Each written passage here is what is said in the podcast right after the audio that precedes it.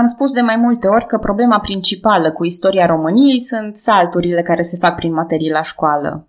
Fie nu este timp, fie nu îi se dă considerație elevului care înțelege, fie profesorul nu prea are răbdarea necesară ca să prezinte lucrurile într-un mod interesant.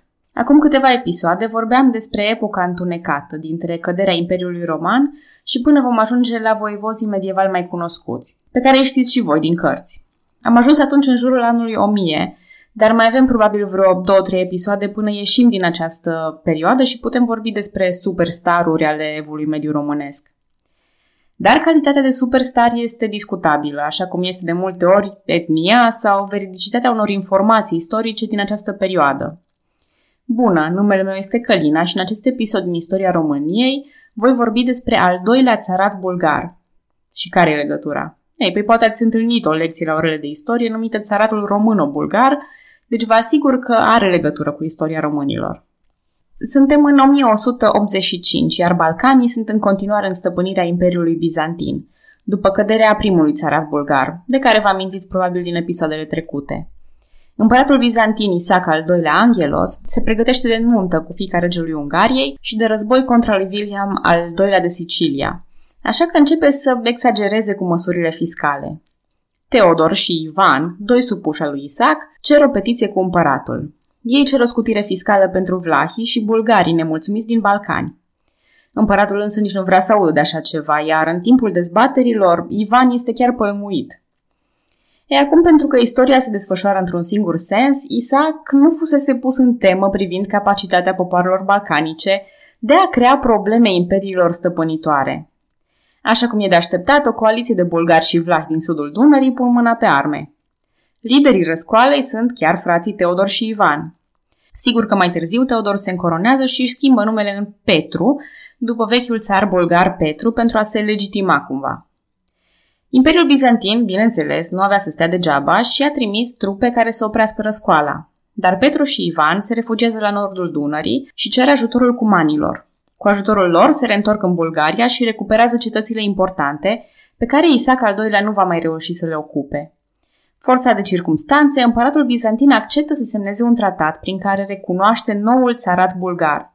Și pentru că victoria finală a fost opera fratelui Ivan, ajunge și el un fel de co-împărat. Nu știm sigur dacă a fost într-adevăr numit oficial, dar a domnit împreună cu fratele său în noul țarat. Numele de familie al celor doi frați era Asan, iar Ivan era de cele mai multe ori numit pur și simplu Asan. De aceea, în limba română, frații Petru și Ivan Asan sunt cunoscuți ca Petru și Asan, pur și simplu, sau frații asănești. E important aici de spus că există o dezbatere cu privire la etnia asăneștilor. Ce surpriză! Sau v-ați obișnuit deja?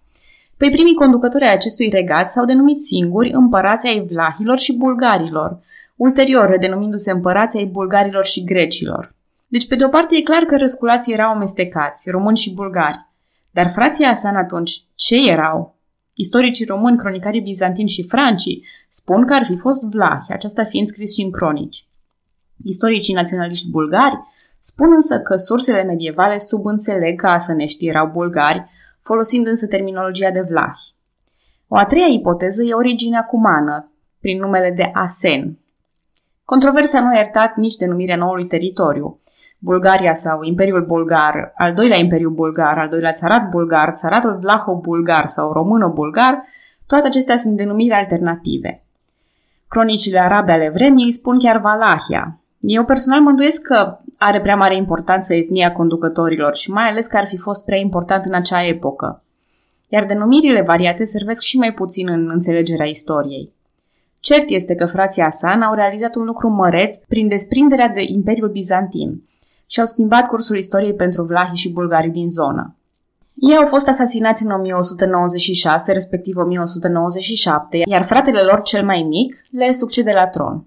Acest al treilea frate se numea tot Ivan, dar era poreclit Ivăniță sau Ivan cel Frumos, pe latină Calo Iohannes. În limba română e cunoscut drept Ioniță Caloian. În timpul domniei sale, Vlahia au avut probabil cea mai mare importanță în țarat. Au fost și victorii importante în a patra crociadă și se pare că Ionisa ar fi vrut să cucerească chiar și Constantinopolul, dar a fost împiedicat de adversarii săi politici. A fost un lider crud, dar abil în formarea alianțelor și puternic în ceea ce privește forțele armate pe care le conducea. A flirtat cu papalitatea, lăsând deschisă varianta convertirii la catolicism pentru a reduce din influența bizantină. Asasinat și el în 1207 de către un cuman în timpul asediului Salonicului, Ioniță Caluian a reușit să lase al doilea țarat bulgar într-o poziție absolut dominantă în Balcani. Deși moștenitorul legitim al dinastiei Asănești era următorul Ioan, tronul a fost uzurpat de Boris sau Borilă. În 1218, Ioan revine și se încoronează Ioan Asan al II-lea. În timpul lui se ajunge la maxima expansiune teritorială a țaratului, având în componența sa teritorii inclusiv ale României de astăzi, din Muntenia și sudul Moldovei. În 1235, el rupe relațiile cu papalitatea și se poziționează ferm împotriva Imperiului Latin al Cruciaților de la Constantinopol și în favoarea Imperiului Bizantin de la Nicea. Cu această ocazie, el trece la ortodoxie și atrage agresiunea regatului Ungariei. Sub pretextul religios, ungurii cuceresc teritoriile de la nordul Dunării și stabilesc banatul Severinului în Oltenia. Veștile proaste continuă pentru Ioan al II-lea, care pierde și Muntenia și nordul Dobrogei după invazia tătară. După moartea lui Ioan al II-lea din 1241, țaratul bulgar, deja lipsit de influența pe care o fusese în trecut, are parte de conducători slabi și de o deteriorare continuă. Ultimul cui în sicriu este o nouă invazie tătară care subjugă complet aceste teritorii. Acum, de ce ne interesează pe noi în mod deosebit istoria celui de-al doilea țarat bulgar când am putea vorbi deja despre descălecări? În primul rând, pentru a remedia o nedreptate. Cărțile de istoria României au uneori orbul găini în ceea ce privește sudul Dunării. Și mulți istorici, în dorința de a afirma un soi de independență, încurcă independența cu traiul într-un balon de plastic. Păi cum să spunem acum că a existat un țarat în care românii și bulgarii locuiau împreună? Cum să spunem că poporul român și poporul bulgar s-au născut în condiții similare? Cum să spunem că s-au ajutat între ei și că au crescut? După părerea mea, are de-a face cu obsesia aceasta etnică, uitând că istoria lumii este plină de imperii multietnice și poate uitând că un astfel de imperiu nu înseamnă automat persecuția uneia dintre etnii. Vorbeam la început de superstarurile istoriei. Ori asăneștii au fost cât se poate de superstaruri și merită amintiți în istoria românilor, indiferent de etnia lor. Vă mulțumesc că ați ascultat și povestea lor. Pe data viitoare!